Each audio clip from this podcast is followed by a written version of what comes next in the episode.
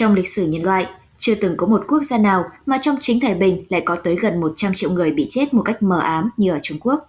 Điều này hẳn là một tác nhân không hề nhỏ, ấn sâu trong tư tưởng và góp phần hình thành nền tư duy nhận thức cũng như phản ứng tự nhiên của người dân nơi đó. Vì sao người Trung Quốc lại trở nên xấu xí đến như vậy? Hãy nhìn vào lịch sử hàng loạt các cuộc vận động, thành trừng và đàn áp mà họ đã phải trải qua trong gần 100 năm trở lại đây. Chúng ta sẽ phần nào hiểu được nỗi kinh hoàng tột độ, không thể dùng lời tả xiết mà dân tộc này đã phải gánh chịu. Cũng là để xem họ đã biến đổi nhiều thế nào sau mỗi cuộc đàn áp, giết chóc đẫm máu này.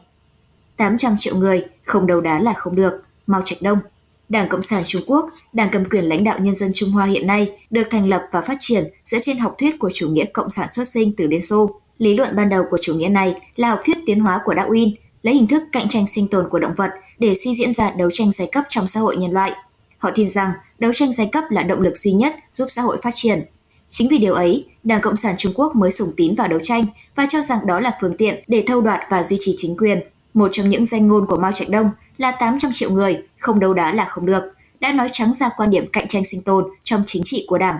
Mao Trạch Đông còn có một danh ngôn tương tự rằng cách mạng văn hóa 1966-1976 vì mục đích thanh trừng nội bộ, tẩy não nhân dân, kiểm soát tư tưởng đã khiến 10 triệu người bị giết và chết đói, cần 7-8 năm làm lại một lần. Sử dụng bạo lực nhiều lần lặp lại là một trong những thủ đoạn quan trọng bậc nhất của Đảng Cộng sản Trung Quốc nhằm duy trì quyền thống trị của mình. Dùng bạo lực là để dân sợ, để khủng bố người dân. Mỗi phong trào đấu tranh của Đảng Cộng sản Trung Quốc đều là một lần huấn luyện bằng bạo lực của Đảng nhằm dằn mặt người dân Trung Quốc khiến họ run sợ mà khuất phục. Đó là một hình thức nô dịch bằng khủng bố. Cải cách ruộng đất 1946-1949 Điều gì khiến người nông dân hiền lành chân chất trở nên đáng sợ hung hăng? Nói đến cải cách ruộng đất, hẳn nhiều người Việt Nam còn cảm thấy lạnh tóc gáy vì nỗi kinh hoàng mà chiến dịch này để lại trong ấn tượng tiềm thức của những ai đã kinh qua. Cải cách ruộng đất thực chất là gì? Đảng Cộng sản Trung Quốc nghĩ rằng phải thực hiện cải cách ruộng đất để lập lại công bằng xã hội, đồng thời thiết lập nền chuyên chính vô sản nhằm tiến lên chủ nghĩa xã hội một cách nhanh chóng. Đồng thời, thông qua cải cách ruộng đất để đàn áp những người phản cách mạng, tiêu diệt các thành phần bị xem là bóc lột, phản quốc, phản động, thường là những người theo phe đảng quốc dân. Trong một tài liệu xuất bản năm 1948, Mao Trạch Đông dự định rằng một phần 10 tá điền, địa chủ, ước tính khoảng 50 triệu người, cần phải bị loại bỏ để cải cách ruộng đất. Cải cách ruộng đất là tịch thu tài sản, đất đai của những người này và chia cho bẩn nông, cố nông, đồng thời tiến hành đấu tố và xử tội họ. Theo Wikipedia, trên thực tế, ít nhất một triệu người đã bị giết trong cuộc cải cách ruộng đất. Cuộc đàn áp những người bị cho là phản cách mạng chủ yếu nhắm vào thành viên của Đảng Quốc dân, vốn là phe đối lập của Đảng Cộng sản và những quan chức bị tình nghi là phản bội lại Đảng Cộng sản. Ước tính đã có khoảng 712.000 đến 10 triệu người bị xử tử trong cuộc đàn áp đẫm máu, hơn 1 triệu người bị đưa vào các trại cải tạo lao động và khoảng 1 triệu 200 nghìn người bị theo dõi. Vừa mới được 3 tháng sau khi thành lập nước Trung Quốc Cộng sản, Đảng Cộng sản Trung Quốc đã kêu gọi tiêu diệt giai cấp địa chủ như là một trong những đường lối chỉ đạo cho chương trình cải cách ruộng đất trên toàn quốc của mình.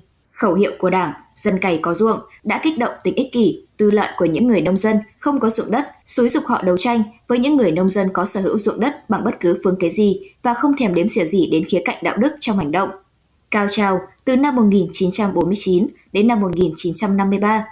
Ngay sau khi Cộng hòa Nhân dân Trung Hoa thành lập vào năm 1949, chính sách cải cách ruộng đất nghiêng dữ dội về phía cực đoan.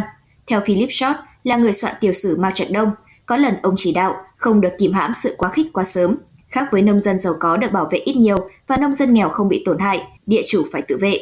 Các vụ nông dân nghèo đánh đập chống lại địa chủ, tuy Đảng Cộng sản Trung Quốc không chính thức khuyến khích, song cũng chẳng cấm đoán. Vấn đề này, Mao nhấn mạnh rằng chính người dân chứ không phải cơ quan an ninh nên thi hành luật cải cách ruộng đất và tiêu diệt những địa chủ đã áp bức họ. Cách làm này khác rất nhiều với cách làm của Liên Xô, vì Mao Trạch Đông cho là việc nông dân tự tay tấn công địa chủ sẽ ràng buộc họ với cách mạng lâu dài hơn là việc họ chỉ đứng xem một cách bị động. Dưới khẩu hiệu đà đảo địa chủ để lấy ruộng, Đảng Cộng sản Trung Quốc triển khai rộng khẩu hiệu ra toàn xã hội, vứt bỏ truyền thống trật tự cũ và thay vào đó là trật tự mới, gây ra những hậu quả xã hội vô cùng nghiêm trọng. Lợi thì ít mà hại thì nhiều, cụ thể. Thứ nhất, làm xã hội rối loạn. Cuộc sống nhân dân đang bình yên, mọi giai cấp đang chung sống với nhau từ rất lâu. Tuy có phân biệt người giàu, kẻ nghèo, nhưng trật tự này thì ở nước nào cũng có, hết sức bình thường, được mọi người chấp nhận giống như ngày nay vậy. Mọi thứ đang yên ổn cho đến khi cải cách ruộng đất xuất hiện, được thực hiện bằng các biện pháp cưỡng chế tàn bạo và tùy tiện đã làm đảo lộn tất cả. Phong trào cải cách ruộng đất đã đưa cả xã hội vào cuộc chiến chém giết nhau. Hệ giá trị đạo lý trong xã hội truyền thống tan vỡ, trong khi hệ giá trị mới chưa có gì khiến con người hành xử theo bản năng. Nền tảng đạo đức xã hội theo đó hoàn toàn sụp đổ, bạo lực lên ngôi. Trật tự của xã hội truyền thống là một trật tự bình thường, còn Đảng Cộng sản Trung Quốc thì biến mối quan hệ xã hội tự nhiên, chủ đất, nông dân, chủ xưởng, công nhân vốn dĩ đang trung hòa trở nên hận thù nhau. Bạn có thể hiểu nôm na rằng Đảng Cộng sản Trung Quốc như đang muốn đổ thêm dầu vào lửa vậy. Kích động đánh nhau, chia rẽ dân tộc, giai cấp. Vậy bây giờ, liệu có chuyện hàng ngàn nhân viên của các doanh nghiệp, công ty lại muốn chém giết và tung xẻo các ông chủ của mình, thay vì cả hai cùng cộng tác với nhau, như thế chả phải tốt hơn hay sao? Bất công thì xã hội nào cũng có, nhưng không thể vì một vài trường hợp mà lại vơ đũa cả nắm được. Vấn đề thứ hai là phá hoại sản xuất của quốc gia. Đa số chủ đất, nông dân giàu là những người lao động chăm chỉ, họ cũng thông minh, biết kinh doanh, buôn bán. Theo thời gian, họ tích lũy kinh nghiệm ngày càng nhiều, khi có điều kiện về tiền vốn, họ đã xây dựng được quy mô sản xuất nhất định, dễ dàng tiếp thu những cái mới, có kiến thức về lựa chọn và cải tạo giống cây trồng cùng phương pháp canh tác tiến bộ. Họ chính là hình mẫu cho những người nông dân nghèo khổ khác. Nếu bọn họ tiếp tục giàu lên, có thể sẽ thúc đẩy những giai cấp cùng ngành kinh tế khác phát triển theo, đưa trình độ tổ chức sản xuất theo kịp các nước tiên tiến khác. Nhưng chính sách cải cách dụng đất đã giết chết họ, tư liệu sản xuất của họ bị phân chia khắp nơi nên không phát huy được tác dụng nữa. Như vậy, cải cách dụng đất đã chặn đứng mạch phát triển. Giai cấp kia bị tiêu diệt, còn lại là những bần nông, họ sẽ làm gì? Nhiều người bần và trung nông hay thiếu năng lực độc lập trong công việc. Ví dụ, ruộng đất tươi tốt sau khi phân chia cho những người này không thể phát huy được tác dụng gì. Thứ nhất, họ thiếu vốn, thứ hai là thiếu nông cụ, thứ ba là thiếu hạt giống, thứ tư là thiếu kinh nghiệm. Thực tế quá rõ ràng, nhiều cánh đồng phì nhiều màu mỡ bỗng chốc trở thành đất hoang. Vì thế mà sau cải cách ruộng đất, tổng giá trị sản xuất cả nước đã bị sụt giảm nghiêm trọng.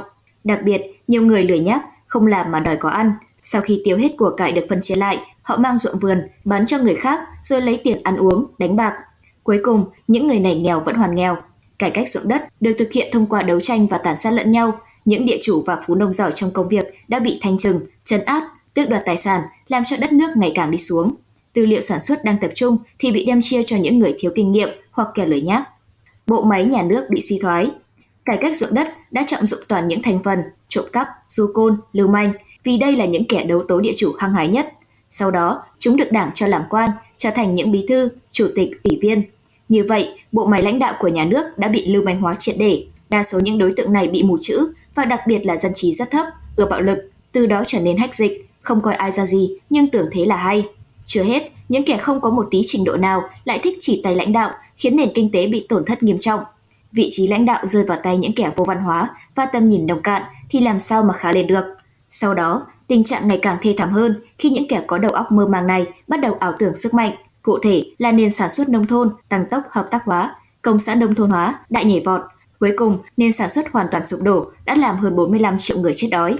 Biến đổi đạo đức dưới sự kích động của Đảng Cộng sản Trung Quốc, những người nông dân hiền lành bỗng chốc hóa thành quỷ dữ, hung hăng, khát máu. Bất chấp đạo lý, họ gào thét đòi công bằng, đòi đấu tố tất cả để thỏa mãn sự thù hận đến tận xương tủy những ai giàu có hơn mình. Tư tưởng thù hằn nhà giàu đó cho đến nay vẫn còn đậm dấu trong xã hội ngày nay. Cuối năm 1952, số người chết mà Đảng Cộng sản Trung Quốc công bố là khoảng 2,4 triệu người. Thật ra, tổng số người chết bao gồm cả các quan chức chính quyền cũ quốc dân đảng và những người chủ sở hữu đất đai là 5 triệu người.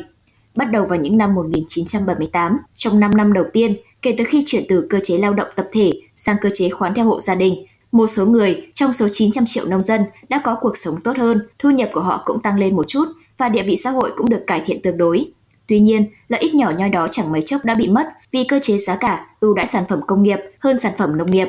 Những người nông dân lại bị lún sâu vào cảnh bần cùng một lần nữa. Khoảng cách thu nhập giữa dân thành thị và dân nông thôn đã tăng lên rất mạnh và sự chênh lệch kinh tế tiếp tục mở rộng những người địa chủ và phú nông mới đã xuất hiện trở lại ở những vùng nông thôn. Số liệu từ Tân Hoa xã đã cho thấy rõ ràng rằng, từ năm 1997, thu nhập ở những vùng sản xuất lúa gạo chủ yếu và thu nhập của hầu hết hộ gia đình vẫn không đổi, hoặc thậm chí một số trường hợp lại giảm đi. Nói cách khác, thu nhập của những người nông dân từ việc sản xuất nông nghiệp trên thực tế không tăng. Tỷ lệ giữa thu nhập ở khu vực thành thị và nông thôn đã tăng từ 1,8 trên 1 vào giữa những năm 1980 đến nay là 3,1 trên 1. Công cuộc cải cách ruộng đất với tuyên truyền của Đảng Cộng sản Trung Quốc phần nào đã khiến người dân Trung Hoa thay đổi nhận thức về phân biệt đúng sai, tốt xấu. Lấy của người khác làm của riêng mình, thậm chí sử dụng vũ lực để cướp bóc giết hại, vu khống đàn áp, đấu tố lẫn nhau, hoàn toàn trái ngược hẳn với những gì họ đã hấp thụ trong văn hóa truyền thống. Những nhân lễ nghĩa trí tín của nho giáo, thuyết nhân quả của Phật giáo và con đường thoát tục của đạo giáo. Những người nông dân hiền lành chân chất, dưới bàn tay nhào nặn và lý thuyết phản nhân tính mà Đảng Cộng sản Trung Quốc nhồi nhét đã trở nên đáng sợ và hung hăng đến như thế. Thật ra mà nói, họ đáng tội hay đáng thương